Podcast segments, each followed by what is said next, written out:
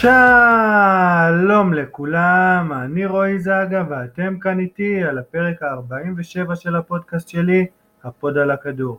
הפרק הזה הוא בעצם המשך השיר של הפרק הקודם, ארבעים ושש, שמסכם את עונת הכדורגל בגרמניה, בבונדסליגה, ממשיכים עם אדם להב מפוסבל, עם אור סוכריאנו מספורט אחד, והפעם נדבר על קבוצות הצמרת, מגלדבך השמינית שפספסה את המקום בקונפרנס ליג ברגע האחרון, ועד לביירן האלופה הנצחית.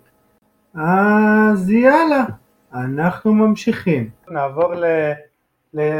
בעיניי דווקא העונה מאוד מאוד מאוד מאכזבת של גלדבך שלך, שפתחה אותה טוב מאוד אה, אה, בצ'מפיונס עם הניצחונות האלה על שכתר, ובעצם עלתה מבית קשה לנוקאוט, וגם היו, אדם בטח זוכר את הניצחון שלה על דורטמונד, וניצחון על ביירן, ואם אני לא טועה, תוך שבוע היא ניצחה את שתיהן, ואז הגיע בעצם עוד פעם הקשר לדורטמונד, בעצם ההודעה על המעבר של המאמן לדורטמונד, מרקו רוזה כמובן, וגלדבך התחילה להידרדר כמו סלע שדוחפים אותו מהצוק, ועכשיו אור, תסביר לי אתה כאוהד, כאוהד לגמרי, את העונה הזאת שהתחילה באמת מצוין ונגמרה לא נורא, אבל גם מחוץ לאירופה, שזה כן מאכזב.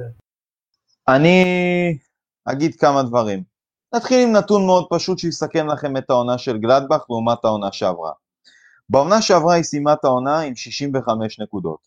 העונה היא סיימה עם ארבעים ותשע בלבד. שש עשרה נקודות פחות מבעונה הקודמת. מעבר לזה, היא הפסידה העונה שתים עשרה נקודות שהיא הייתה בעמדת יתרון. שתים עשרה נקודות היא הובילה ולא ניצחה. שני דברים עיקריים הפריעו העונה לבורוסיה מנשנגלדבך. הדבר הראשון, כמו שאתה אמרת, ההודעה, למה חיכיתם, למה לא חיכיתם עם ההודעה על רוזה לסוף העונה? כמו שאמרת רועי, ואמרת את זה באמת בתיאור מושלם, סלע שמדרדר מצוק, פשוט ירידה תאומית ביכולת של גלדבך מהרגע שהודיעו שרוזה הולך ממני לאדם. ירידה, אין, ירידה תאומית. תאומית. והדבר השני, ששגם אמרתי את זה בפוד הקודם כאן, שדיברנו על גלדבך, אני אגיד את זה גם כאן, גלדבך כשמשתתפת במפעל אירופי, לא יודעת לחלק את עצמה לשתי חתונות, וברגע שהיא עלתה לשמינית, נגזר דינה של גלדבך, היא בטופ ארבע לא תהיה, והיא חטפה בראש מסיטי, ואומנם נתנה קמפיין יפה ומכובד בבית קשה באלופות, אינטר ו- ו- ושחטיור של מנור, ועם ריאל מדריד, אבל ה- היא לא ידעה לחלק את העומס, וזה בא באוכריה. עכשיו, הסגל הכי טוב לגלדבך היה לדעתי ב-עשרים שנה האחרונות, וטורם, ואמבולו, ואופמן בעונצי, ונויאוס, וקפטן שטינדל, שטינדל באמת בעונה... מטורפת לגיל שלו, שלושים פלוס, ויש לנו את זומר, השוער של נבחרת שוויץ, מדהים, מדהים, באמת, היה לנו את הסגל, אני, עכשיו הנה אני עובר לגוף ראשון, היה לנו את הסגל הכי באמת טוב שהיה לגלדבך ב-עשרים שנה האחרונות, ולא הצליחו, והידרדרות, ו, ו, וזה כואב, אפילו עם הקונפרנסינג לא נשארנו, כי אנחנו נדבר עוד מעט על אוניון שחטפה לנו את זה בדקה ה-תשעים, אז ארבעה עשר שערים של שטינדל בעונצי לא הספיקו, הנה אתם שומעים את, את, את הכאב בדיבור, ובאמת אכזבה, אכזבה ענקית, הביאו את מרקו רוזה באמת בשביל לתת, ובעונה הזאת הוא לא הצליח, שזה ו... אגב גם, שיהיה בהצלחה לאדי הוטר, שאולי נגיע אליה בהמשך עם פרנקפורט, כי אני מאוד מאוד מחזיק מאדי הוטר, אבל אדם בתור מי שגנב, איך הוא אמר, גנב את מרקו רוזה, בוא, בוא תסביר, לקח. בוא, בוא, בוא תסביר בעצם. לא גנב, לקח. כן, אני, אני לא, לא יכול להסכים יותר עם מה שאור אמר, באמת הוא סיכם את זה מצוין, באמת, קודם כל לארס שטינדל, אחד השחקנים באמת שאני הכי מעריך בכדורגל הגרמני, שחקן עם קלאס, באמת אני ממש ממש ממש אוהב אותו, ויפה גם שהוא ככה מצא את מקומו עכשיו בגלדבך, היה לו גם עונות מאוד מאוד יפות בהנובר, בתקופתו, ובאמת מהבחינה הזאת אחלה של, אחלה של שחקן, ואני שמח שהוא מצליח להזדהות ככה עם מועדון כמו גלדבך, זה באמת כמו חיבור שנעשה משמיים מהבחינה הזאת, לגבי מה שאור ידידי פה אמר על נושא מארקו רוזה והמעבר לדורטמונד, אני לא יכול להסכים יותר, אני חושב שגם היה פה אפקט דומינו בכל הליגה הגרמנית, גם המעבר אחרי זה של אדי הוטר לגלדבך, וגם נגלסמן שאמר שעובר לביירן, היה פה קצת יותר מדי סבטוחה, באמת הרבבו פה יותר מדי הודעות על מינויים לקבוצות אחרות, התרסקות של לייפציג בסוף העונה, זה גם לא דבר של מה בכך, אנחנו מדברים פה על קבוצה שלקחה כל כך הרבה נקודות ובסוף התרסקה, אבל נדבר גם עליהם. אני חושב שבאמת בסוף דבר היה עדיף שיחכו עם ההודעה על המינוי של רוזה, עד סוף העונה, וזה יכול להיות נגמר אחרת, אבל כנראה שאנחנו כבר לעולם לא נדע. באמת שקמת מצוין, אדם. מפה אנחנו נעבור לקבוצה שדיברנו עליה קצת, על יוניון ברלין, שבעיניי אחד המועדונים באמת המרגשים בליגה הזאת, ואני באמת נטו בתור מי שאני מדבר על השחקנים, זה לפני שנדבר על הקהל, שהעונה בכלל לא היה, וכל הסיפור הזה. אפשר לדבר על מקס קרוזה, שבעצם בעונה שעברה כבר חזר, הלך לעונה בטורקיה, בפנרבחצ'ה, חזר בעונה שעברה לגרמניה, ונתן עונה שעברה מצוינת, העונה המשיך אותה, המשיך בעצם באותו מומנטום נהדר, עם, אם אני לא טועה, אחד עשר שערים ושישה בישולים, באמת עונה נפלאה שלו. יש גם את קריסטופר טרימל, המגן הימני האוסטרי, שהוא הקפטן של הקבוצה, משחק שם בעצם כבר אלפיים וארבע עשרה, שנתן נתן בעצם תשע, תשעה בישולים והוסיף שער, גם כן שחקן שאני מאוד אוהב. יש את החלוץ הפינים, גם כן שם מוזר שאני לא אנסה להגיד אפילו, יואל משהו, באמת. פויאן פאנו. אז הנה, טוב שיש אותך אור, ובאמת קבוצה ש... שהיה כיף, כיף מאוד לצפות בה, צפגה, בעצם זה, זה בעיניי נתון שמסכם את העונה שלה בעיניי, ספגה פחות מביירן, ספגה פחות מאלופה. נתון באמת מדהים לקבוצה כזאת. אני רוצה ש, שאדם, שאתה תשמור לסוף, אני חייב שתספר את זה גם פה, את הסיפור על האצטדיון. אור, מה יש לך להוסיף על, על אוניון? מה יש לי להוסיף? הם לקחו לי את המקום בקונפרנסיק בדקה ה-תשעים. מה יש לי להוסיף? תגידו לי. עכשיו רגע של רצינות. מה זה? זה מועדון שניצח את שטוטגרט, והוריד אותה לליגה השנייה במשחקי מבחן, אדם, אם אני לא זוכר, שנה שנייה שלו בליגה.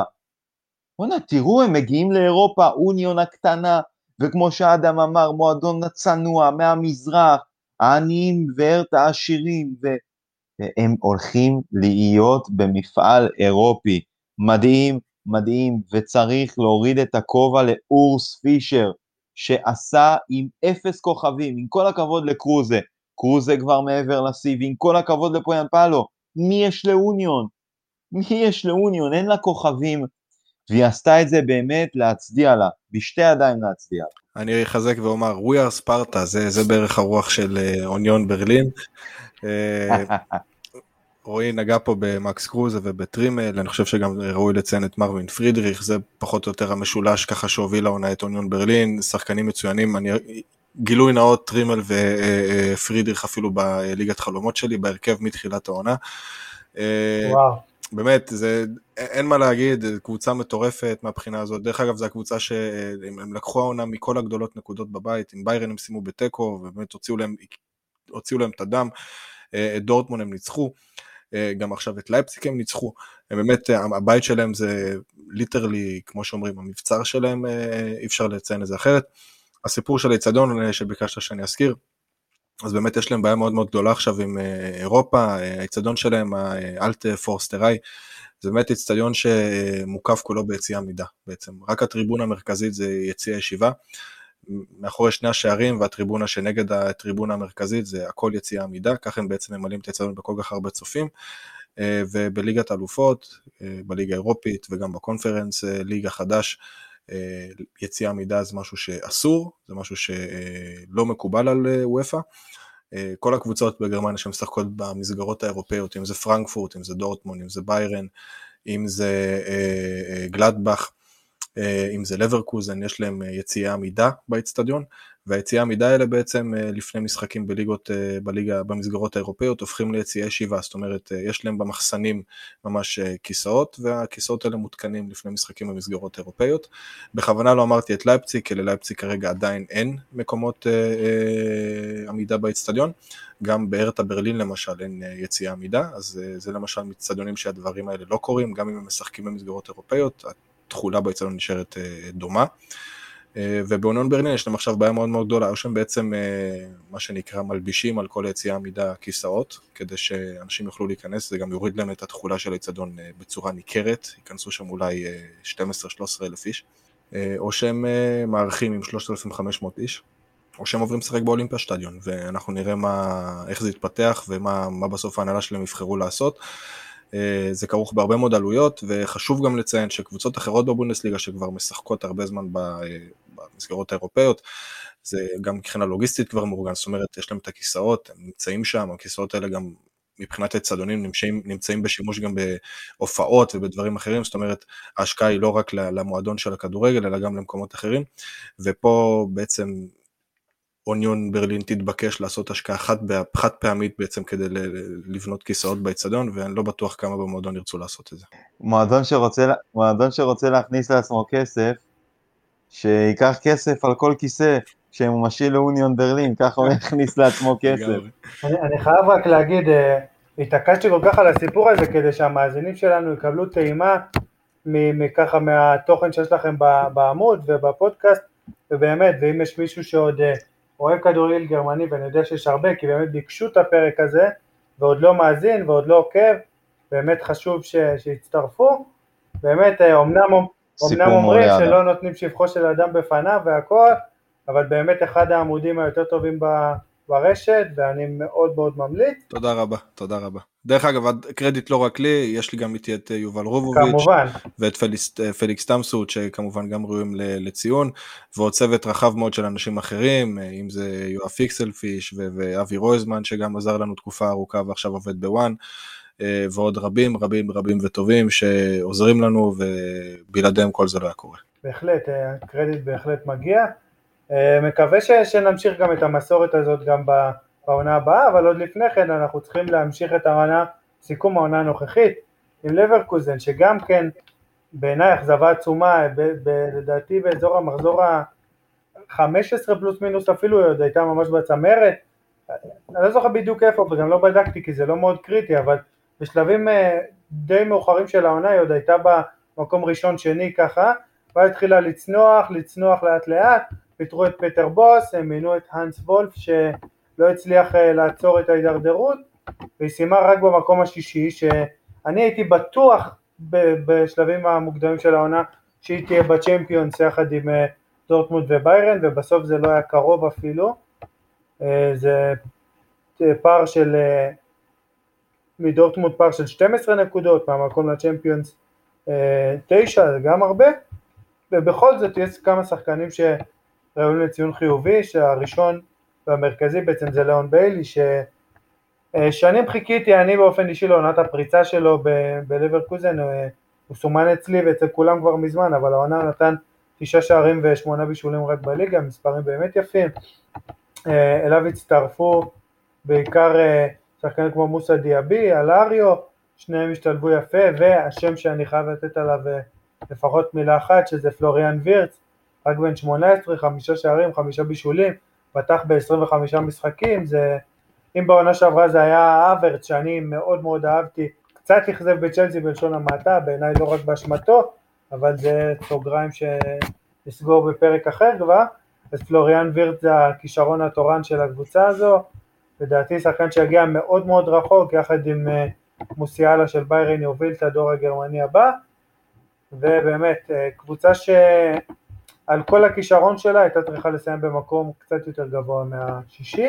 משפט וחצי רק, אכזבה גדולה מאוד פטר בוס, כמו שאמרת ביירן באמת עד כמעט סוף הסיבוב הראשון, בייר לברקוזן כמעט עד סוף הסיבוב הראשון בלי הפסדים, ההפסד ליגה הראשון של הימים הלא טועה לביירן מינכן ממש בסוף הסיבוב הראשון, מאז עד סוף העונה הם רשמו עשר הפסדים, באמת התרסקות טוטלית בסיבוב השני, חבל מאוד כי זה מועדון שבאמת בדרך כלל באמת משחק למעלה, ובאמת, כאילו, מהבחינה הזאת, חבל מאוד שהם התרסקו ככה, אני מאוד מאוד מקווה שבעונה הבאה הם ייתנו עונה קצת יותר טובה מקצועית, אנס וולט דרך אגב חוזר להתאחדות, זה היה סוג של הסכם השאלה כזה עם אופציה, הוא הרי עזב את הנבחרת נוער של ההתאחדות, את, של נבחרת גרמניה, והוא יחזור לנבחרת בעונה הבאה, ויהיה מעניין לראות מי יקבל את התפקיד של המאמן בלברקוזן, מהבחינה הזאת. דבר אחרון שראוי לציון, לבוס, אמנם באמת כישלון טוטלי בתחילת הסיבוב השני, אבל ראוי לציין שהוא באמת היה צריך להתמודד עם הרבה הרבה הרבה הרבה מאוד פציעות בסגל שלו, מכת פציעות מטורפת באמת, ואולי הדבר היחידי שאני אזכור מהעונה הזאת של לברקוזן, זה המשחקים נגד הפועל באר שבע. הגול המטורף של עזר, שכחתי עכשיו את שמו, עזר של באר שבע. הקולציה כמובן. טוב, אנחנו בפרק בונדסליגה, מותר לשכוח. לא, ברור, ברור. אדם, אולי זה יהיה עדן טרזיץ'? נדבר על זה עוד מעט בדורטמונד. אז מפה נעבור לפרנקפורט, שבעצם, אור, אתה כבר סיפרת, גילית לנו למאזינים, שהמאמן בעצם שלה יהיה המאמן הבא של גלדבך, אדי הוטר, שאני חייב להגיד שאני מאוד מאוד מאוד מחזיק ממנו, כתבתי עליו ועל פרנקפורט שלו טור לאתר הזווית כבר לפני שנתיים לדעתי, שהוא כבר תחתיו הייתה בעצם הקבוצה הראשונה הטובה של פרנקפורט בשנים האלה, את השלישייה הזאת של יוביץ', אלר ורביץ', שבאמת היה שם המון איכויות טקטיות גם, שפירטתי על זה, ועכשיו זה פחות רלוונטי, אבל גם עכשיו ראית הרבה מאוד מאפיינים חיוביים, השימוש הזה בקוסטיץ שבעיניי המדהים, דייצ'י קמדה ששיחק כקשר התקפי חלוץ שני, והסתמכו מאוד על התנועה שלו, משהו שאני מאוד אהבתי,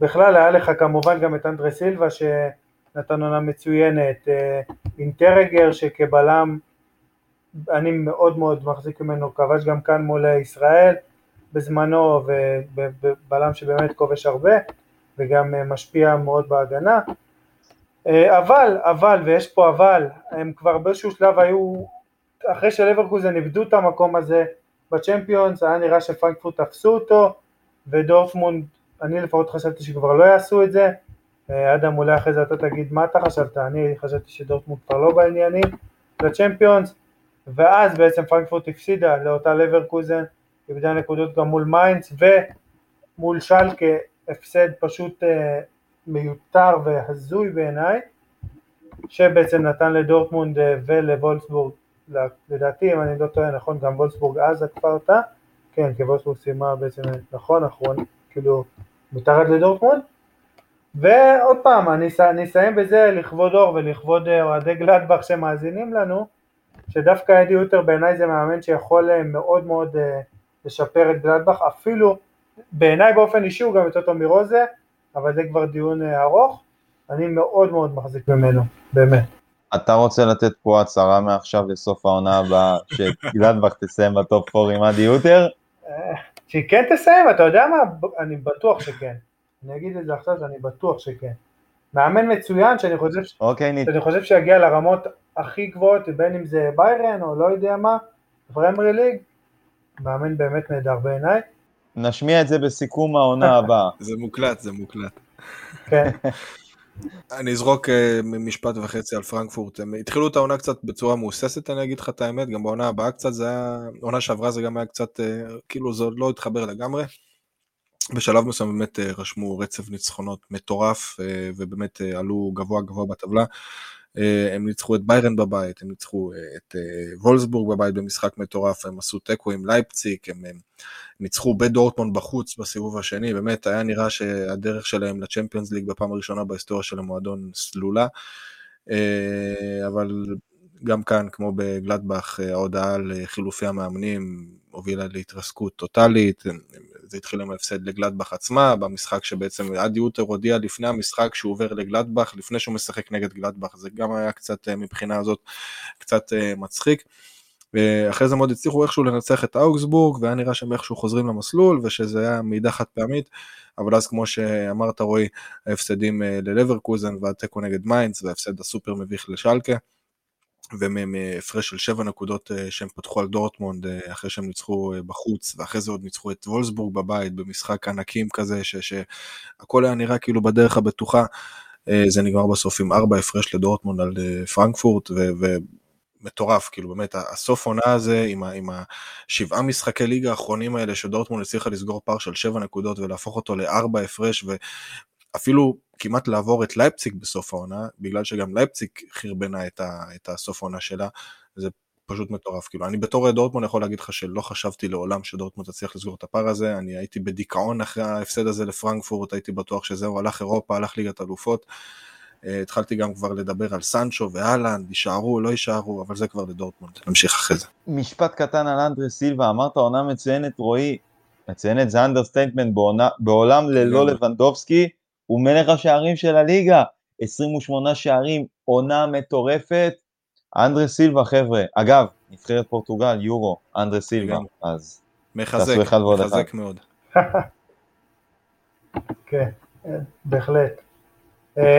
גם קוסטיץ' אגב, אני בכל זאת חייב להגיד, גם קוסטיץ' נתן בעיניי עונה אדירה, אבל אנדרה סילבה אתה צודק יותר, באמת עונה של עשרים ושמונה שערים זה בהחלט מרשים. מפה נעבור, אנחנו מתחילים להתקרב לסיום, כבר שעה פלוס פלוס, אבל זה החלק הכי מעניין בעיניי בפרק, הקבוצות האלה, ששחקו בעצם בצ'מפיונס ליג בעונה הבאה. עכשיו אנחנו עם וולסבורג, שרציתי להגיד שבעיניי לה יש את אחד החלוצים, בעיניי ה-underrated ואחד החלוצים בכלל הטובים בבונדסליגה, שזה ווט וחורסט ההולנדי, אני פשוט מת עליו, נתן עשרים שערים והוסיף שמונה בישולים, באמת עונה גדולה שלו, אז כמו שאמרתי גם קודם, בשלב יותר מוקדם בפרק, שוולסבורג ספגה רק שלושים ושבעה שערים, שבעצם לייפציג היחידה עם פחות, וציינתי את, את וחורסט, גם מקסימיליאן ארנולד נתן עונה טובה מאוד בקישור, רידל בקוש שציינתי, ברקלו גם כן הקרואטי בן עשרים ושלוש, קבוצה ש... אם אני לא טועה, בשלב מוקדם של העונה כבר הייתה בטופ ארבע, אני לא יודע בדיוק, מחזור שמונה, עשר, משהו כזה, ומשם היא, היא לא ירדה ממנו, וזה באמת קבוצה שאני מאוד נהניתי לראות העונה, אפילו בעצם אני חששתי שהיא תאבד את זה במחזורים האחרונים, כי גם די קרסה עם לא מעט הפסדים, כמו שציינו לפרנקפורט, לביירן, גם לאותה דורטמונד, אבל כיף, כיף שהיא תהיה בליגת אלופות, אני מאוד אשמח לראות אותה שם. זו עונה מאוד מאוד יפה, וקורס באמת מטורף, חלוץ היסטרי, זו עונה שלישית ברציפות שהוא כובש יותר מ-חמש עשרה שערי ליגה, ומהבחינות באמת, אני חושב שזה החלוץ ההולנדי הראשון שעושה את זה דרך אגב בגרמניה, שכובש שלוש עונות ברצף יותר מ-חמש עשרה שערי ליגה. קצת מעיב על העונה המצוינת שהם עשו, זה, זה באמת התוצאות נגד הקבוצות הגדולות, אי אפשר באמת לקבור את זה, שהם לא הפסידו גם בסיבוב הראשון, עד המשחק נגד ביירן, וגם אז ביירן הייתה הראשונה שנחילה להם את ההפסד הראשון, ומעבר לזה גם כמו שציינת, הפסד לפרנקפורט בחוץ, ואחרי זה הפסד לביירן, אחרי זה גם הפסידו לדורטמונד בקרב ישיר, שהיה יכול להבטיח לוולסבורג מקום באלופות, זה המשחק שאור שידר פה, לא שכחתי, זה עדיין קומפיוטר, כמו ניוטון. ואחרי זה גם היה לנו את לייפציק, כמובן שגם שם הם לא הצליחו לנצח, ובאמת זה קצת תאיב, אבל בסך הכל באמת עונה מצוינת, שבאמת אפשר להגיד שהיא לא וולסבורג וווקורס, זה ביחד, באמת הביא לקבוצה הזאת כל כך הרבה נקודות העונה, יהיה מעניין לראות איפה יהיה בעונה הבאה, ודרך אגב, אני שמח לראות שהם חוזרים קצת ליגת אלופות, חייב להגיד באיזשהו מקום, היו חסרים לי קצת שם. בהחלט. ועכשיו, אתה יודע מה אור, בזכותך נעשה את הקישור בין, ה... בין וולסבורג לקבוצה הבאה, לדורטמונד, אדם זרק פה בקטנה ש... שאתה שידרת את המשחק הזה, אז בוא, בכל זאת, זה נראה לי, חו... קודם כל חוויה מטורפת בכלל, ועל זה אפשר לדבר נראה לי שעה, על לשדר צמד של הולנד ב... בשידור ישיר, אבל בכלל, בתור מי ש... שראה את שתי הקבוצות האלה במשחק כזה חשוב, ו...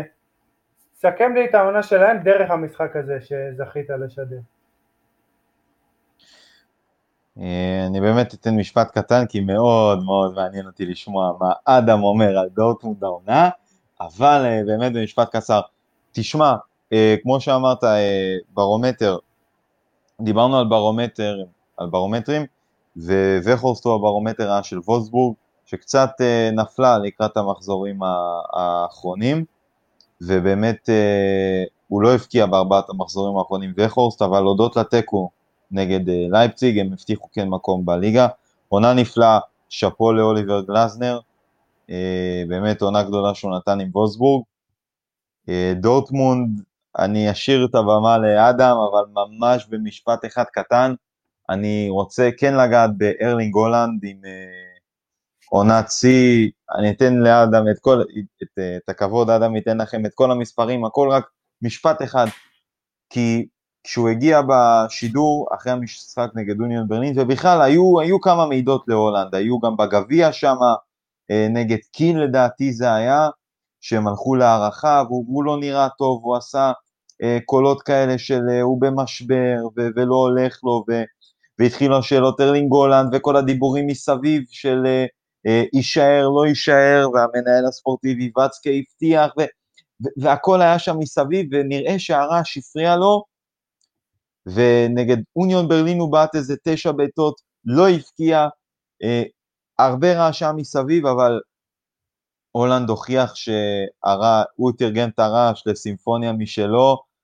והוא הפקיע את השערים, ואני חושב שכשהולנד בא למחזורים האחרונים כמו שצריך, אז אה, ראו את התוצאות על דורטמונד, שבאמת אני שמח, בורוסיה דורטמונד זה מועדון של, עם כל הכבוד לליגה האירופית, אה, והסלחו לי מארגני וופא, בורוסיה דורטמונד זה מועדון שחייב להיות בליגת האלופות, ואני שמח שהוא נמצא שם. באמת לא קשור לאדם נמצא בפוד או לא. יש באמת כל כך הרבה מה לספר על העונה הזאת של בורוסיה דורטמונד, זה, אני, אני באמת לא יודע מאיפה להתחיל, אם זה התחילת העונה עם לוסיאן פאבר, שזה עוד היה נראה טוב, אם, אני חושב שזה היה ארבע אפס על גלדבך במחזור הראשון, או שלוש אפס, אני כבר לא זוכר, אה, בכל מקרה זה, זה התחיל טוב, ואז הגיע הפסד באוגסבורג, ו... התחיל שם באמת חוסר יציבות כזאת, לא ראיתי הרבה זמן מדורטמונד במהלך העונה, לצד משחקים גדולים, משחקים חלשים, ואני רואה גם באמצע העונה, ויצקה אני חושב תיאר את זה בצורה הכי טובה, המנכ"ל היושב ראש של בורוסיה דורטמונד, אנזי פליק, הוא אמר שעדן טרזיץ' לקח קבוצה מתה ופשוט הפריח בחיים. וזה באמת מה שהיה, כי, כי תחת פאברס באמת לא, לא היה נראה טוב, היה הרבה ביקורת עליו גם עוד לפני, בעונות קודם, שהכדורגל שלו קצת משעמם, יותר מדי מסתמך על טעויות של היריב, יותר מדי שליטה בכדור, בלי לנסות, בלי, בלי גיגן פרסינג, בלי לחץ על היריב, זה באמת משהו שגם מרקו רויס ואומלס אמרו ביום שפאבר פוטר, בהפסד, אחרי הפסד חמש אחת נגד שוטגארד, שהקבוצה לא יודעת איך ללחוץ, שהם לא יודעים איך להגן, וזה באמת משהו שטרזיץ' לקח על עצמו ללמד את הקבוצה. מוחמד דאוד אמר, מחמוד דאוד יותר נכון, סליחה, אורי לוי משאר יהרוג אותי אם אני אגיד מוחמד ולא מחמוד, מחמוד דאוד אמר את זה בצורה מאוד מאוד טובה, עדן טרזיץ' לוקח את הזמן שלו אחרי משחקים, ובמקום לנוח הוא רואה כל משחק ארבע חמש פעמים כדי לראות איפה טעינו, ולהפוך את המשחק שלנו למושלם יותר. הוא ניסה לעשות את זה, זה עדיין לא התחבר כל כך טוב, לקח לדורטמונד הרבה מאוד זמן להתחבר וללמוד מהטעויות, וגם לצאת קצת מהתבנית הזאת של הכדורגל של לוסיאן פאבר. השיא באמת, שיא השפל אפשר להגיד, היה באמת אחרי הפסד לפרנקפורט, שדיברנו עליו גם קודם, ואז גם אנס יואכים וצקה הגיע לחדר הלבשה, ודיבר לפני המשחק חוץ נגד סיטי, זה היה משחק אחרי פרנקפורט ישר, והוא אמר להם, תקשיבו, זה... את, יחסית ליכולות שלכם ולאיכות שלכם, אתם לא, לא, לא, לא מראים את זה על הדשא, אנחנו לא רואים שאתם נלחמים, לא רואים שאתם רוצים, אתם חייבים לתת פה שינוי, וברגע שוואצקה אמר את המילים האלה, וגם עדן טרזיץ' עם עבודה מצוינת שלו, הקבוצה השתפרה, משחק חוץ נגד סיטי היה מהטובים של הקבוצה העונה, צריך להגיד את זה, למרות שדורטמונד הפסידו שתיים אחת במנצ'סטר, עדיין המשחק מצוין, ראו באמת לחימה, וראו גם שדורטמונד למדה איך להגן על השאר, איך היא יודעת גם לעמוד מול קבוצות כאלה, בדרך כלל דורטמונד לא הצליחה בכלל לעמוד מול לחץ כזה, אם זה גם המשחקים של לוסיאן פאבר בשמינית גמר ליגת אלופות בקדנציות הקודמות, נגד טוטנהאם ונגד פריס סן ז'רמן, ראית שבמשחקי חוץ דורטמונד בקושי עוברת את החצי, בטח שלא מסכנת את השאר, נגד מנצ'סטר סיטי לדורטמונד היה מגיע לפחות תיקו אם לא לנצח במנצ'סטר, במיוחד השאר גם שנפסל של ג'וד בלינגהאם, שגם צריך להזכיר אותו, שחקן מצוין באמת עשה עונה מטורפת, וצריך לזכור שהילד הזה בן שבע עשרה עם שער בשמינית גמר בגומלין נגד מנצ'סטר סיטי, ששם את דורטמונד על הלוח והעלה אותה ליתרון ושם אותה בינתיים אז בשלב הבא. בכל מקרה שם באמת הצליחה, התחילה תפנית דורטמונד בעשרה משחקים, אז ההפסד הזה לפרנקפורט, הפסידה רק במשחק אחד, נגד שוב אותה סיטי בגומלין, חוץ מזה ניצחה תשעה משחקים, מתוכם גם נגד קיל, וגם בגמר נגד לייפציג, בין היתר גם לנצח את וולסבורג, יריבה ישירה לצמרת, לנצח את לייפציג פעמיים, לנצח גם את לברקוזן בסוף העונה, לפחות שזה המשחק, אפילו שזה המשחק על, כבר לא במאני טיים, ומשחק לפרוטוקול. באמת, כמו שאמרתי קודם, אפשר להגיד הרבה, הרבה מאוד על העונה הזאת של דורטמונד. אני גם אצטרף לאור מה שאמרת מקודם עם מלנד, היה לו תקופה לא טובה, המשחק שדיברת עליו זה המשחק נגד פדבורן, אבל עדיין גם המשחק הזה הוא בסוף שם את השער הניצחון שאלה את דורטמונד לשלב הבא, אבל מי שפחות, מי שיותר צריך להתרכז אני חושב זה יותר מרקו רויס וג'ייג'ון סנצ'ו, עדן טרזיץ' עשה איתם עבודה מטורפת, תחילת העונה תחת פאבר, הם לא כל כך הבריקו, אני גם דיברתי על זה עם רועי, כשהעליתי את הכתבה על טרזיץ' שכתבתי עליו, שיתפתי אותך בנתונים שלהם, הוא לקח פה שני שחקנים שבאמת היו, סנצ'ו אמנם מבחינת מספרים עדיין הביא את המספרים, והיה מעורב ביחסית מספיק שערים לכל, לכל משחק, אבל רויס באמת היה, היה באמת אולי בתקופה הכי גרועה שלו בקריירה, ועדן טרזיץ' לקח פה את שניהם, החזיר אותם לעניינים, מרקו רויס בסוף העונה כבר היה מעורב בחמישה או שישה שערים במשחקים האחרונים בליגה, היה מה, מה, באמת משחקני המפתח שגם הביאו לכך שדורטמונד בסוף כן תצליח לעלות לליגת אלופות. אני אפילו לא מדבר על סנצ'ו שסיים עונה, אני זוכר עוד תחילת העונה, אוהדי מנצ'סטר יונייטד דיברו, אה, סנצ'ו לא רצה לעזוב, הוא ממורמר, בגלל זה הוא לא משחק טוב, דורטמונד משחק את פח, סנצ'ו רוצה לעזוב למנצ'סטר, ואיך נגמרה העונה בבונדסליגה, עם מספרים לא פחות גרועים מהעונה שעברה, סנצ'ו קבע שמונה שערים, הוא בישל אחת עשרה, אם אנחנו משווים את זה לעונה שעברה, שהייתה כביכול עונת הפריצה של עונת השיא, הוא קבע שם שבע עשרה שערים, בישל שש עשרה, זו עונה יותר טובה, אבל עדיין, אם אתה לוקח סיבוב ראשון שסנצ'ו לא שיחק, היה גם פצוע, גם בסיבוב השני הוא היה פצוע בהרבה מאוד חלקים, ועדיין הוא מספרים כאלה, כן, כן. אז אפשר להגיד שסנצ'ו ירד ביכולת, הוא עדיין נתן סוף עונה מצוין, דורטמונד, הסיבה המרכ... מרכזית שהיא זכתה בגביע זה ג'ייזון סנצ'ו בעצמו, אם זה היכולת שלו בגמר, אם זה השער שלו נגד גלדבך, שאלה את דורטמונד לשלב הבא, סנצ'ו בעצם היה מעורב בכל משחק בגביע בשער, לפחות.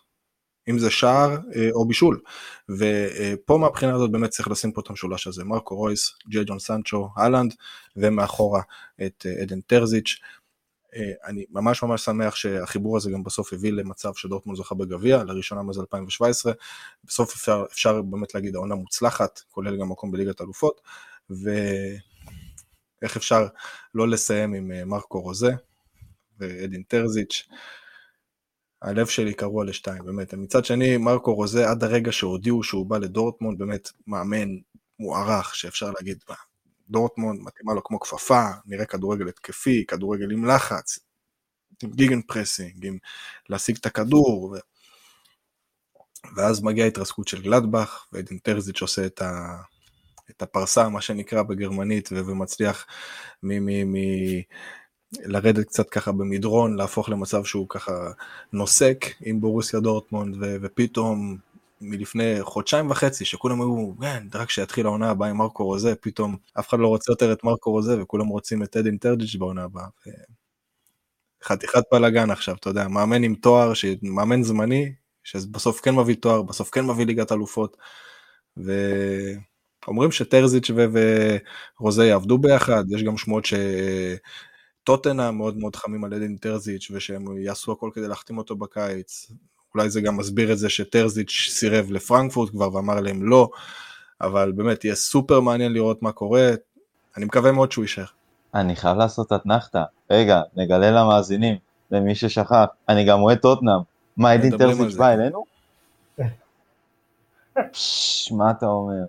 אדם מדהים, היה כל כך, אני חייב להגיד גם מאזינים יסכימו אותי, אדם היה כל כך כיף לשמוע אותך מדבר על דורטמונד מהצד, באמת מדהים, מדהים, מדהים, מדהים, מדהים, אני אוסיף באמת, הצמד הזה, סנצ'ו והולנד, אתה יודע, ראיתי רעיונות שלהם הרבה פעמים, איך הם מתראיינים יחד בסוף משחק, סנצ'ו והולנד, זה, זה מדהים, רואים את הכימיה שלהם, אתה יודע מה זה, זה סון וקיין של דורטמונד, מדהים, כאילו השיתוף פעולה של השניים האלה, כל כך כיף לראות, ואני חושב שזה נכון, דיברת על רויס, ואני מסכים איתך, רויס בעונה אדירה, הזכיר את העמים הטובים, אבל, אבל באמת, אני חושב שהשניים האלה, והשיתוף פעולה הבריא והחברות ביניהן, באמת מדהימה בעיניי. חצי משפט על פישצ'ק, שעוזב לנו. תשמע, רק על כל, על כל הדמעות רגש, אתה יודע, על כל ה... מה שהיה במחזור האחרון, אפשר לדבר עוד הרבה, ברור, לוקס פיצ'ק וגם שמלצר שהם מתכננים, שתכלס מסיים חוזה ומחדשים לו את החוזה בגלל שהוא עדיין נמצא בהליכי שיקום מהפציעה שלו, מחדשים לו את החוזה למרות שהוא אמור לפרוש, וגם מתכננים לו תפקיד מקצועי במועדון, בכלל גם העתיד, יוסף אמוקוקו וג'ובני ריינה וכל מה שהולך בבורוסיה דורטמונד להיות בעתיד, מחמוד דאוד שחזר מהקבר ונתן בסוף חצי עונה מצוינת, ו... באמת, יש כל כך הרבה דברים שאתה יודע, מבחינת אוהד דורטמונד עכשיו, להגיד לך, וואלה, אני מחכה לעונה הבאה, זה, אנחנו גם בסוף נגיע לביירן, כן? ש, שזה הכי לגנסמן וביירן, יש מצב שבעונה הבאה תהיה לנו גם בונדסליגה מאוד מעניינת. אבל אדם, במשפט, באמת, אני, אני חייב לשאול לרועי את, את אדם, כי מעניין, מעניין אותי בתור אוהד דורטמונד, באמת, ש, שאלה אחת, עוד לא קיבלתי תשובה. ארלינג הולנד. ארלינג הולנד. יישאר או יעזוב. אני לא רואה סיפור שהוא זה. נשאר, אתה חותם לי, רועי, גם את זה אני רוצה בבקשה, בפרק פתיחת העונה של הבונדסליגה, גם את זה מוקלט. אדם, מעניין מה שאמרת. אני חייב... אני מאחל לכם שהוא יישאר. הקיץ הזה, תראה, אני אגיד לך משהו, עזוב את הצד של דורטמונד, אני אגיד לך את הצד של ארלינג. אתה רואה איך הבן אדם הזה, איך השחקן הזה מתכנן את הקריירה שלו, הוא ואבא שלו. הוא לא יעזוב את בורוסיה דורטמונד נטו, בגלל שזה הדרך שהוא בחר לעצמו. הסעיף שחרור שלו, שהוא ואבא שלו קבעו עם בורוסיה דורטמונד, נקבע לעונה הבאה. זה מתי שהם יעזבו את בורוסיה דורטמונד. וארלינג הולנד יודע את זה גם טוב מאוד. הקריירה שלו מתוכננת לקפידה ברמות של פרטי פרטים, ברמה כזאת של, גם אם הוא רוצה, הוא לא יבגוד בדרך שלו שהוא קבע לעצמו, ויעזוב בקיץ הזה. זה הדעה שלי. על אחת כמה וכמה שדורטמונד בסוף לפתיחת ההשתתפות בליגת האלופות. שחקן שאנחנו חייבים להזכיר, ושניכם לא הזכרתם, זה רפאל גררו, שנתן גם כן עונה מצוינת. כנראה ששניכם הספקתם להתרגל, שהוא כל עונה כל כך טוב ומצוין, עשרה בישולים וחמישה שערים רק בליגה, הוסיף במסגרות נוספות כמובן, באמת שחקן בעיניי אחד האנדררייטדים הגדולים, שמועמד בכיר, לקחת את היורו בעצם עם נבחרת פורטוגל, גם שאנחנו, כמו שאור ככה התחיל לטפטף מקודם, ואני רוצה להגיד בהקשר הזה עוד משפט גם על החבר שלו בצד השני, שכבר לא נמצא, על חכימי, אני הייתי בטוח שזה ישפיע באופן משמעותי מאוד על המשחק ההתקפה של דורטמונד, כי הרבה מאוד היה בנוי עליו, וראינו גם באינטר, דיברנו בפרק האחרון שקלטנו, עד, עד כמה, עד כמה חכימי משמעותי באינטר, הוא באמת טוב לפחות כמו שהיה בדורטמונד אם לא יותר, באמת נותן שהמונה, נותן שהמונה מצוינת, ובכל זאת דורטמונד הצליחה להיראות נהדר, לא פחות אפילו התקפית לפחות, לא פחות טוב גם בלעדיו, וזו נקודה שראויה לציון בעיניי, כי מאוד התרשמתי מזה, אמנם אפשר להגיד שמוניה לא נכנס לנעליים האלה מספיק טוב, אבל שחקני התקפה אחרים, שזה ציינתם אותם בעצמכם, את רויס, את הולנד, את סנצ'ו, ואפילו את רומה מהקו השני של, של השחקנים האחרים, באמת יפה מאוד בעיניי, ראוי לציון. אני אגיד לך שתי דברים, קודם כל על גררו, אתה צודק, אבל אני חושב שההחלפת מאמנים של פאברה טרזיץ' דווקא לגררו לא עשתה טוב, כי גררו היה משחק בעמדה שטיפה יותר מתאימה לו לדעתי דחת פאברה, בתור קיצוני ימיני במערך של שלוש חמש, כזה, אתה יודע, של שלוש בלמים. בישל בשלוש שתיים אולי הפציג, בישל שם פעמיים למשל, היה מעולה. זה נכון מאוד, אבל עדיין היה נראה שהחילופי מאמנים עצמם לא עשו טוב לגררו, לקח לו זמן יותר לחזור לעניינים, נקרא לזה ככה, תחת פאבר היה נראה שהוא מוצא את עצמו יותר טוב, וגם עמדה יותר התקפית, תחת פאבר היה, כי הוא היה חלק מחוליית קישור בתור קיצוני שמאלי, ואצל טרזיץ' שהוא עבר לשחק מגן שמאלי, שזו עמדה יותר דפנסיבית, אני לא בטוח שהחילופי מאמנים האלה עשו לו טוב, אבל עדיין גררו זה שחקן שאני בכוונה לא מציין הרבה מאוד, בדיוק בגלל מה שאתה אמרת, underrated, שאף אחד לא ישים עליו עין בטעות, שאף אחד לא ייקח לנו אותו, זה שחקן שאני מקווה שישאר עוד הרבה מאוד שנים בדורטמונד, זה שחקן שבאמת, באמת, דרך אגב, מבחינה טכנית, מה שיש לו ברגליים, ואתה, אני חושב, לא בטוח מי אמר את זה, אבל אחד השחקנים הכי טכניים בעולם אמר את זה, שהוא גררו, אחד השחקנים הטכניים בעולם מבחינה שליטה בכדור. מה שהוא יודע לעשות עם הרגליים שלו, זה לא משהו שהרבה שחקנים יודעים לעשות. לדעתי רונלדו אמר את זה, זה מה שזכור. יכול להיות, יכול להיות, אבל יש איזה שחקן מאוד מאוד טכני שאמר את זה, ונתנו באמת מחמאה מטורפת. אני אסיים ממה שאמרת על מוניה, שציינת אותו, אני רציתי להיכנס לך בדברים, או שהתאפקתי עם חכימי. קודם כל אני חושב שהאגף הימני של דורטמונד סבל קשות העונה, בגלל העזיבה של חכימי.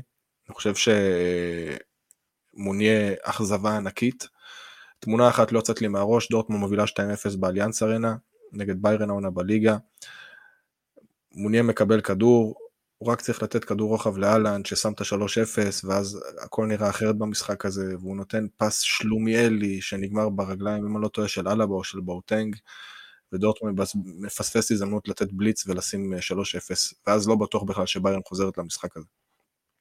תמונה שלא יוצאת לי מהראש בחיים. יש עוד משחקים אחרים שבאמת הסתכלתי על הסטטיסטיקות שלו וזה היה זוועה, משחקים שהוא מסר חמישים אחוז מסירות לא מדויקות, ממש מספרים כאילו שאני מטורף שאני רואה את המשחק ואני אומר לעצמי בוא'נה, כל מסירה שלו לא מגיעה ליד, ואז אני מסתכל בסוף הסקור בסטטיסטיקות ואני רואה שוואלה אני צודק, זה לא סתם הרגשה, כל משחק, כל מסירה שלו לא מגיעה ליד, וזה באמת האכזבה ענקית. אני חושב שבליגה הוא כבש רק שער אחד, חוץ מזה הוא לא היה מעורב אפילו בשער אחד של ברוסיה דורטמונד, הוא רק כבש את השוויון נגד מיינץ במשחק בית, חוץ מזה לא בישור, לא שערים, לא שום דבר, באמת כאילו שממה, אכזבה ענקית, ואם מסתכלים על מה שהוא מרוויח, ואת המענק חתימה שהוא קיבל בברוסיה דורטמונד, כי הוא הגיע בעברה חופשית, אני חושב שזה מעבר לאנדרה שורלה שהגיע ודורטמונד שפכה כסף לחינם, זו ההחתמה הכי גרועה שדורטמונד עשתה אי פעם, ביחד עם אנדרה שורלה. אני חייב, אנחנו באמת צריכים להתקדם ללייפציג, אבל אני חייב להגיד על מוניה, בכל זאת אם פתחתי ודיברנו עליו, שאתה בטח זוכר אדם שלמשך תקופה ארוכה, הייתי אומר לך שאני מחזיק ממנו, שהוא שחקן טוב, שהוא אחלה רכש והכל וזה, ולדעתי אגב, עד שהוא הגיע לדורטמונד הוא באמת היה לא רע בפריז וגם בנבחרת, אני לא יודע מה בדיוק קרה בדורטמונד, אבל זה היה באמת עונה איומה, איומה שלו, בזה גם נתתי את ההפרש, מי חכימי לזה, זה באמת שמיים בארץ, אבל אני רוצה שנסיים את, ה, את הפרק הזה. שער ובישול ב... דרך אגב, ש... רק כי בדקתי, שער ובישול, ובנימה אופטימית זאת, אני מאוד מאוד מקווה שהוא ישתפר, אין לי שום דבר נגד, אישי נגד מוניה, הלוואי ובעונה הבאה הוא פתאום, אתה יודע, יפרח ויהפוך להיות חכימי שתיים. הלוואי. ומפה נעבור ללייפציג, שאני חייב להגיד שאותי באופן אישי אכזבה, אמנם לא מאוד, כי חשבתי ש...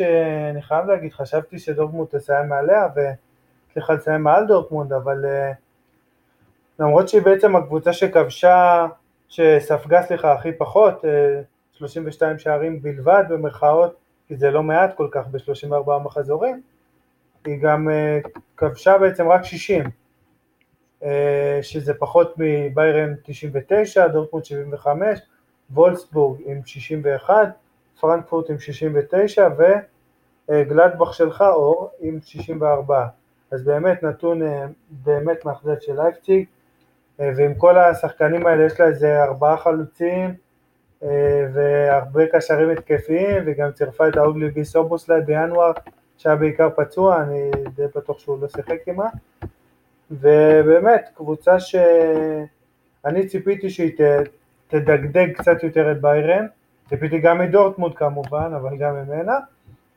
ואני חייב להגיד שנגלסמן גם כן, מאמן ש... שנחשב להתקפי, הביאו אותו גם, ל... יביאו אותו בעצם לביירן על התקן ההתקפי הזה, ולדעתי העונה הזאת הראתה ש... שנגלסמן עם כל האהבה של כולם אליו, וכל החיבה הזאת לכמה שהוא צעיר ועושה דברים יפים, הוא בעיניי לא, לא מתאים לרמות הגבוהות, ושנגיע לביירן בעוד כמה דקות, אני אתייחס לזה גם בהקשר הזה. אדם, מה אתה אומר עליי? כן, אני גם, גם רוצה להתייחס בהמשך לכל הנושא של השידוך ביירן ונגלסמן, אבל בואו בוא נשאר רגע באמת בלייפציג. אני חושב שבאמת הסיבה ש, שהם כבשו כל כך מעט שערים, כמו שציינת, זה עזיבה של תימו ורנר בסופו של דבר, הם לא הצליחו למצוא מישהו שימלא את החור שוורנר השאיר, מישהו שייכנס לנעליים שלו, ואני חושב שהנתונים של השחקנים שלהם והמצטיינים שלהם עונה גם הם בעצם מסבירים את זה בצורה הכי טובה, זוויצר עם שמונה שערים, הוא בכלל קשר,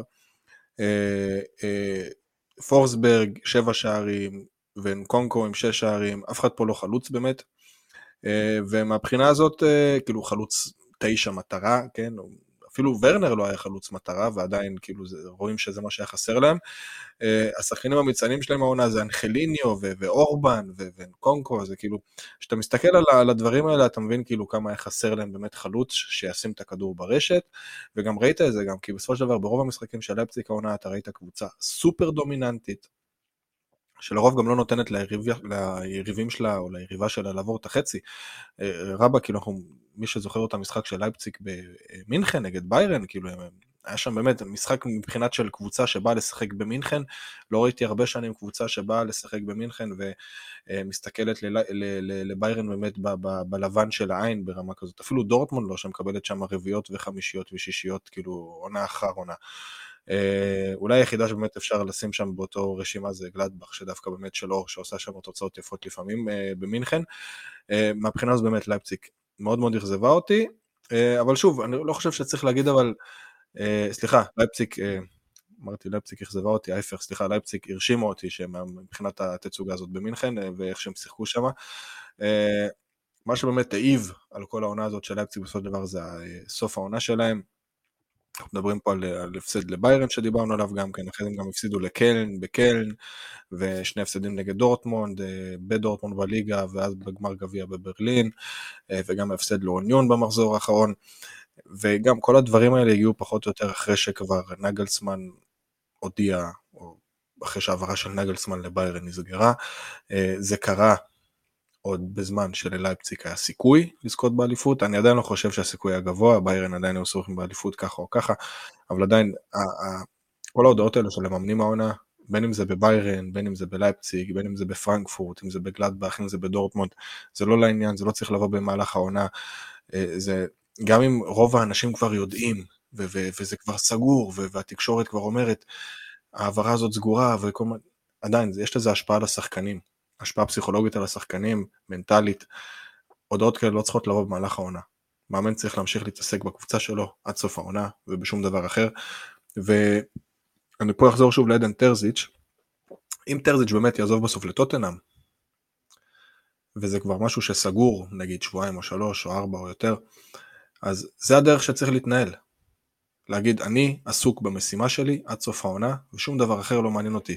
לא לענות לכם על השאלות, לא על החפירות שלכם ולא שום דבר. אני עסוק בלהביא את הקבוצה שלי לתוצאות שהקבוצה שלי רוצה שנגיע אליהם.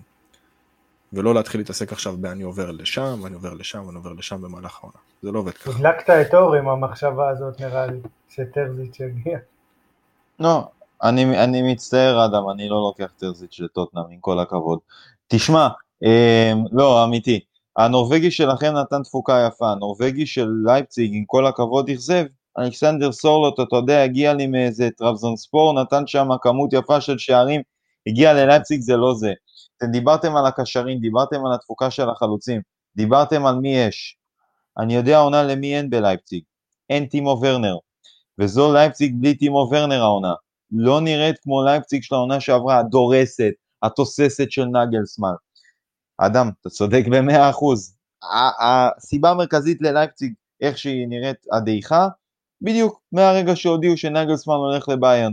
עכשיו, הוא לא היחידי שהולך לביירן מלייפציג, ופמקאנו גם הולך לביירן, עוד הודעה שקצת החלישה את ההגנה, קצת עשתה אה, תזוזות ביכולת של לייפציג, זה גם מעיב על היכולת של אה, פרויקט השיווק, וג'סי מרש בעונה הבאה מגיע מרדבול זלצבורג ופורס כנפיים לרדבול לייפציג, איזו לייפציג אנחנו נראה בעונה הבאה? זו באמת שאלה שמאוד מאוד מעניינת אותי, כשעננה מרחפת מעל מרסל סביצר, יישאר או יעזוב, ואני מודיע שלייפציג בלי סביצר, וגם בלי ורנר שעזב קודם, תוסיף לזה סביצר, תישען רק על פולסן ועל, ועל פורסברג, היא לא תסיים אפילו בטופ פור. אני חייב להגיד רגע לפני... לפני שנעבור לביירן ולעילולים שלה, שבכל זאת יש, יש את אהוב ליבי, אחד מהאהובי ליבי, סובוס לי, שהעונה לא שיחק מספיק, כי הוא היה פצוע בעיקר, מאז שהוא הגיע, שהוא שחקן ענק, שחקן ענק שפרח תחת אותו ג'סי מרש, ואם באמת הוא ייכנס לפורמה, נניח שסביצר עוזב, יחד עם אנקונקו שהוא שחקן מעולה, באמת זו קבוצה שבעיני הפוך, יכולה, עם רכש אחד או שניים נכונים, יכולה שוב להתמודד על העריפות וללכת רחוק, כי גם ג'סי מרש זה מאמן שבעיניי הוא מאמן מעולה, ואני אני שמח לראות את המגמה הזאת של המאמנים בבונדסליגה, שאומנם רובם בתוך הליגה עוברים, כן? אבל גם, גם נגלסמן לביירן זה העברה מעניינת, העברות שדיברנו, רוזה לדורטמונד ואדי הוטר לגלדבך, זה העברות שיתנו לנו ליגה מאוד מאוד מעניינת, ו, ודווקא בגלל שהם החלישו את הקבוצה במהלך העונה הנוכחית, זה מראה אבל כמה השפעה הייתה להם, כמה השפעה הייתה להם כשהם כן החזיקו את הקבוצה, וכמה מאמנים טובים הם כן, ואני מאוד מחכה לראות את הליגה הזאת בעונה הבאה, כי דעתי תהיה באמת אחת הפחות צפויות, אפילו ברמת האלופה בעיניי. דבר קטן רק רועי, דבר קטן עוד על לייפציג, משהו שעוד, שעכשיו עליתי עליו ככה בזמן שאני מסתכל על הטבלה, עד תחילת דצמבר, עד, סליחה, תחילת אפריל, הרבי לייפציג בליגה ובגביע הגרמני, רשמה שלושה הפסדים בלבד. מתחילת אפריל אנחנו מדברים על ביירן, על קלן, על דורטמונד פעמיים ועל אוניון, חמישה הפסדים. תוך חודש וחצי, כשבמהלך כל העונה הם הפסידו במסגרות הגרמניות שלוש פעמים בלבד. זה גודל ההתרסקות של הקבוצה הזאת בחודש וחצי האחרון, מאז תחילת אפריל. וההודעה, נגלסמן הגיע בסוף אפריל.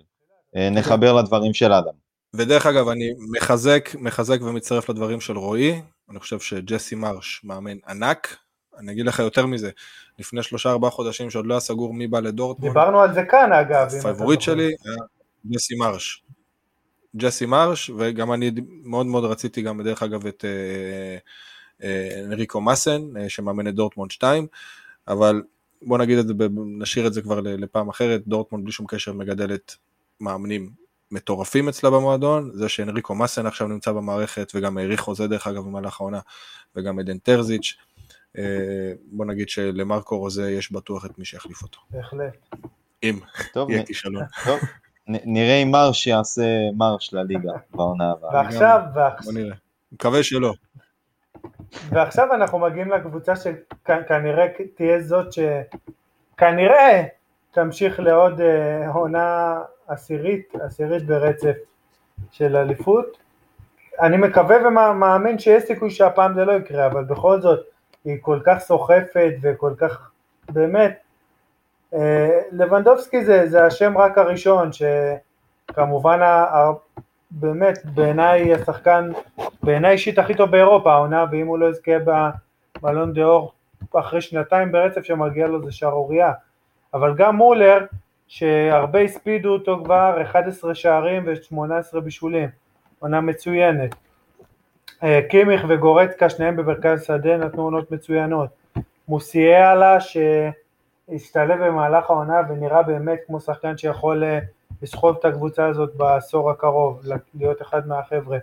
אפילו שם שבעיניי קצת מגוח, אני גיחחתי שהגיע לביירן, צ'ופו מוטינג, נתן את המספרים שלו כשהיה צריך וכשלוונדובסקי היה חסר, וזו קבוצה באמת שדיברנו על זה קצת, בעצם אדם, אתה פרסמת, בעצם בעמוד בפוסבל, היה את הפוסט הזה שביירן לא, אולי אתה גם תדבר על זה עכשיו, אולי הרסתי לך, אבל שביירן זה שהיא טובה, זה לא אומר שהבונדסליגה גרועה, אבל זה פשוט, זה פשוט, גם אני כתבתי את זה גם שם, זה פשוט בעיניי בלתי נתפס כמה ביירן כל כך יותר טובה מהקבוצות האלה, ולמה וכמה אפשר לדבר, ואולי תנסה להסביר ולתת משנתך, מה שנקרא, אבל באמת, זה בעיניי בלתי נתפס, כמה שכל עונה, ואני נהנה מזה כאוהד כביכול ניטרלי, כן? אבל כל עונה, הקבוצה הזאת רק מתחזקת, ורק משתפרת, ועכשיו, כאילו, יש בעיה במרכז השדה, מביאים את גורצקה, שתוך שנתיים הופך לקשר הכי טוב בבונדסליגה. קימיך, שגם כן הגיע משטוטגרט, אם אני לא טועה, תוך כמה שנים הפך לטופ טופ עולמי, בעיניי אחד הקשרים הטובים בעולם. באמת, מוסיאלה שצומח במועדון, דייביס שהגיע ונכנס ככה לעניינים, אפילו לוקאס הרננדס שכאילו נרגש בהמון כסף, והוא כאילו שחקן ספסל ב-שמונים מיליון יורו, זה שחקן שב-תשעים ותשעה אחוז מהקבוצות האחרות בעולם הוא סופר משמעותי, ופבר אפילו שעודי ביירן מזלזלים בו, זה שחקן שבדורטמונד שלך, באגף ימין, הוא פותח בלי שאלה בכלל. באמת, זה... מצד אחד כל כך כיף לראות את ביירן, אני באמת לא מתבייש להגיד שזו הקבוצה בעיניי, העונה למעט אולי סיטי, והטלנטה שאני מאוד אוהב, הכי כיפית באירופה לצפייה, ואני כל פעם שיש בונדסליגה, לרוב זה באותה שעה, הרי כל המשחקים בשבת, כמעט תמיד, אני כמעט תמיד רואה את ביירן לבד, כי היא באמת מאוד מאוד כיפית לצפייה, ומשלים אחר כך, אבל זה גם קצת מבאס, זה מבאס, כי, כי השחקנים האלה שצומחים, בטח אתה, מה זה מרגיש? יודע שבדורטמונד לקחו את אותו לוונדובסקי, ואת גצי שהיה בסיאו, ואת אומל שחזר, מעניין לשמוע מה דעתך על זה, כי זה סוגיה שאפילו אותי מעצבנת בתור אוהד ניטרלי. שמע, זה, זה כמו דורטמונד בקטע הזה, אפשר לדבר כל כך הרבה על ביירן, אפילו יותר מאשר על דורטמונד. קודם כל אני חושב שצריך לתת קרדיט לאולי אונס, אפילו שהוא עבריין מורשע שהורשע בהעלמת מיסים, עדיין אם לא הולכים לספורט אז אין מה לעשות. תשמע, בן אדם לקח קבוצת כדורגל, ובלי להביא משקיעים, ושייכים, ואוליגרכים, ומה שאתה לא רוצה. משנות ה-שבעים הבן אדם לקח מועדון כדורגל, שהיה מועדון הקטן במינכן, והפך אותו למועדון הכי גדול בעולם. אחד הגדולים בעולם לפחות. והוא לא עשה את זה עם עזרה של כסף קטרי, או של כסף רוסי, או של כסף אמריקאי, או מה שאתה לא רוצה. הוא עשה את זה עם דם, יזע ודמעות, מה שנקרא. נכון, לא תמיד זה היה קשר, הם לקחו לגלדבך כוכבים, הם לקחו לאספאו כוכבים, ואז הם לקחו לדורטמונד, ועכשיו הם לוקחים ללייפציג, אבל צריך לזכור, ככה כדורגל עובד. אתה קונה את השחקנים שטובים בשבילך, וביירן מינכן קונה את השחקנים שטובים בשבילה, צריך להבין את זה. אם השחקנים האלה מגיעים היום מלייפציג, ופעם הם הגיעו מדורטמונד, אז ככה זה אין מה לעשות. אני אומר את זה גם בכאב לב, בתור דורטמונד, אבל בסופו של דבר, התוצאה של איפה שאנחנו רואים את ביירן, זה תוצר או תוצאה של השקעה נכונה, לא לאורך חמש או שש או שבע שנים, אלא לאורך עשרות שנים של ניהול יוצא מהכלל. וצריך להגיד את זה. זה לא ניהול של, אתה יודע, עשור נכון, כמו שיש נגיד בברצלונה שעליהם לפני כמה, כמה שנים, ש, שעם פפ זה הגיע לסי והכל. אנחנו מדברים פה על ניהול מושלם, קרוב למושלם, למשך עשרות שנים. לא חמש, שש, שבע שנים, אתה יודע, היה להם הרבה מאוד אתגרים דרך אגב בשנים האחרונות, אתה יודע, קובץ' שלא כל כך עבד טוב, ואיך איך יוצאים מהתקופה של ריברי ו- ורובן, שאתה יודע, ביירן כל כך נשענה עליהם, ואיך מתקדמים משם, וכל אתגר שהמועדון הזה עומד בפניו, הם יוצאים ממנו יותר חזקים ממה שהם היו לפני, וצריך לקחת את זה בחשבון. המועדון הזה לא סתם דורס את הבונדסליגה, המועדון הזה דורס את הבונדסליגה נכון, כי הוא חזק, ונכון, הוא מתחזק גם על חשבון קבוצות בגרמניה, אבל אני אומר את זה גם בתור דורטמונד, דורטמונד התחזקה והביאה יותר שחקנים בבונדסליגה, מאשר ביירן בשנים האחרונות. זו עובדה. דורטמונד הביאה, התחזקה יותר משחקנים בבונדסליגה, מאשר ביירן. ביירן הביאה שחקנים בחוץ. נכון שרוב השחקנים של ביירן שחקנים שהם יוצא בונדסליגה, אבל שוב, זה לגיטימי, ואני לא רואה בזה שום בעיה. לא רואה קבוצות אחרות בעולם שלא מתחזקות עם שחקנים שמגיעים מאותה הליגה, וביירן מהבחינה הזאת באמת להוריד את הכובע. מה שכן, העתיד, כרגע, מבחינתי לפחות הוא סימן שאלה, כי כמו שאמרתי קודם, יש הרבה מאוד אתגרים שביירן צריכה להתמודד איתם, בין היתר, למשל, העזיבה של איינקס וגרדיולה, שהשאיר להם דרך אגב בסיס מצוין, הרבה מאוד אוהדי ביירן אומרים, גרדיולה על הפנים, הודחנו ליגת אלופות, לא הגענו למה שרצינו להגיד. גרדיולה בסופו של דבר, השאיר לביירן תשתית מטורפת של כדורגל, הפך את הקבוצה הזאת למכונה, וכל מאמן שמגיע אחרי גרדיולה מקבל קבוצה שהיא ללקק את האצבעות, אתה לא צריך לעשות יותר מדי אחרי שאתה מקבל קבוצה מגרדיולה, בוא נהיה אמיתיים, אתה צריך פשוט לנווט נכון, ולא להתקע באיזשהו אה, אה, קרחון קרח, כמו הקפטן של הטיטניק, בוא ניקח את זה לשם. אה, ומהבחינה הזאת, קובעת שאתה יודע, גם אחרי זה היה לו עבודה יחסית קלה, ואיינקס לקח מוצר מוגמר של גרדיולה, שקובעת שאולי קצת הצליח להרוס, והפך אותו למשהו סופר אמתני, שאתה לא יכול להילחם איתו יותר. כמו אלפיים ושתים עשרה, הסופה בסרט ההוא שם. אתה לא יכול להתמודד עם הדבר הזה. אותי מעניין לראות, א' כל, איך נגלסמן ייקח עכשיו את, את המכונה שפליק בנה, שפליק שיפר מאז שגרדיולה היה שם, והפוך אותה באמת למשהו ש, שקשה מאוד להתמודד איתו, ואני חושב שעדות לכך טוטנהאם, ארסנל, צ'לסי עונה שעברה גם כן, וברצלונה בלי שום קשר, שקיבלו שם שמונה, וגם הליגה הגרמנית בלי שום קשר. מעבר לזה יש גם אתגרים של החלפת ההנהלה, אולי יונס שעצב כבר לפני שנתיים, ורומינגה שגם אמור לסיים את התפקיד שלו, ובמקום זה אמור להיכנס עכשיו אוליבר קאן, שדרך אגב ניהל את כל הנושא הזה של להחתים את נגלסמן במינכן, ביחד עם סליה מיג'יץ', שדרך אגב גם כל הנושא הזה שם עם פליק וסליה מיג'יץ', בכלל זה שהם העדיפו להשאיר את סליה מיג'יץ' במקום יופ היינקס הבא שלהם, נגיד את זה ככה, המאמן הגרמני לדעתי אחד הטובים שיצא מה, מהכדורגל הגרמני, אנזי פליק, באמת משהו שלא ברור לי, במיוחד מאמן שלקח את הקבוצה למקומות הכי גבוהים שהמועדון היו בהם בהיסטוריה, היה, היה בהם בהיסטוריה, ובמקום זה אתה נכנס למלחמה, מעיף את פליק, משאיר את סליה מיג'יץ', ממשיך פחות או יותר באותה מדיניות. אני, מעניין אותי, מעניין אותי מאוד מאוד מאוד מאוד לראות איך ביירן תתקדם משם, שוב, כל הנושא הזה של החילופים מאמנים נגלסמן, חילופי הנהלה, אוליונס עוזב, רומינגה עוזב, אוליבר קאן נכנס לתפקיד יותר מרכזי, סליה מיג'יץ' מקבל גב, כל המשחקי כוח האלה ואגו האלה, אחרי, בוא נגיד, אחרי התקופה של נויר שמגיע לסיומה, וגם של תומס מולר שמגיע לסיומה, ולוונדובסקי שמגיע לסיומה, יהיה לי מעניין, מעניין מאוד מאוד מאוד לראות לאן הם התקדמו, אף על פי, לפי מה שאמרת, רועי, עם גורצקה וקימיך, שזה כאמור אתגרים שביירן כבר עמדה בהם מבחינת החילופי דורות, אבל יהיה מעניין אותי לראות איך זה ייראה בעתיד. בתור דורטמונד אני מקווה מאוד שאלנד הוא לא חלק מהפתרונות של ביירן. אדם, יצא לך לדבר עם אוהדי ביירן, תגיד, הם מרוצים מזה שפליק עוזב ובא נגלסמן? כי אני, אני לא חושב. ישראלים פחות, ישראלים פחות, אוהדי ביירן ישראלים פחות, כי הדעה היא מאוד מאוד מאוד שונה, אוהדים הגרמנים של ביירן קצת, אתה יודע, עובדים שונה בראש, mm-hmm.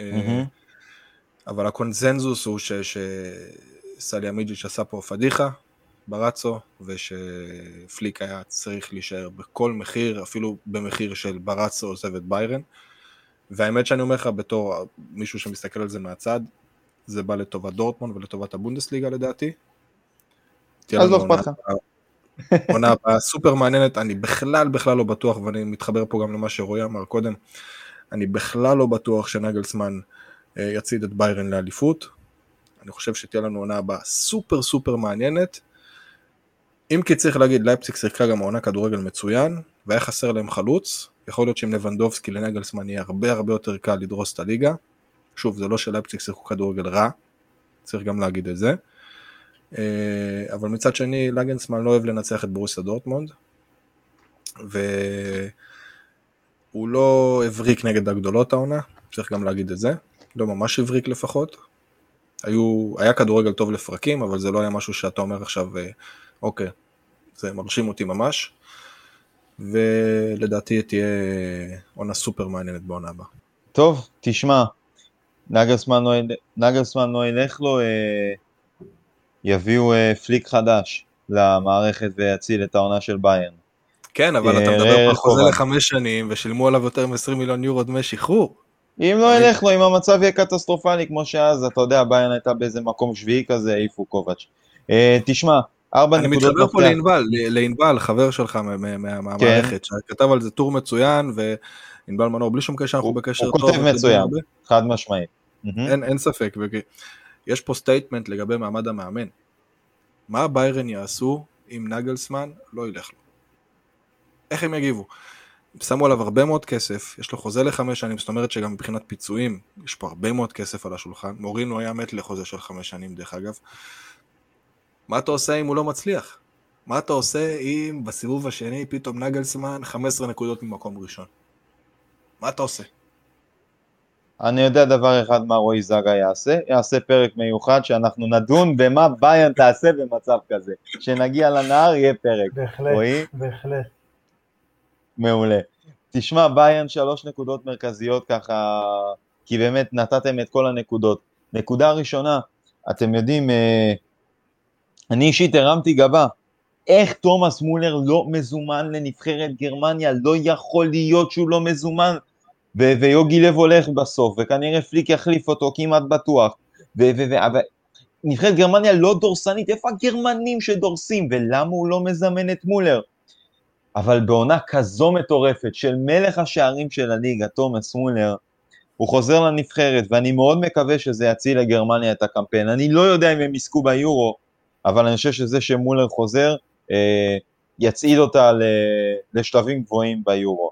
אז קודם כל מולר, העונה הזאת, שנית, סי שנשבר, כמו שאמרתם, אחרי אה, כמעט חמישים שנה, הסי של אה, גרד מולר, שעמד על אה, ארבעים שערים, אז לוונדובסקי כבש ארבעים ואחד שערים, סי שהוחזק, שבעה עשר אלף שמונה מאות שמונים וחמישה ימים, כתבתי את זה לעצמי. לוונדובסקי עשה את זה גם בפחות דקות, בפחות משחקים. נכון, בפחות משחקים, בדיוק זה היה המשפט הבא שלי, נכון אדם אתה צודק, ולוונדובסקי זה נקודה שנייה והשלישית, כמו שאתם אמרתם שניכם, ליאון גורצקה בעונת סי מבחינתו, אני לא האמנתי שהאיש הזה, שאגב לדעתי כל המהפך שהוא עשה היה בקורונה, שראיתם יצא מאיזה גורצקון, גורצקה מפלצת כזו, שרירית, אז זה עזר לו להתחזק, מדהים, מדהים בייר, קבוצה טובה, ושוב עוד התייחסות קטנה לנגלסמן לקראת סיום, עם כל הכבוד ללקחת אליפות בגרמניה, סליחה אדם ודורטמונד,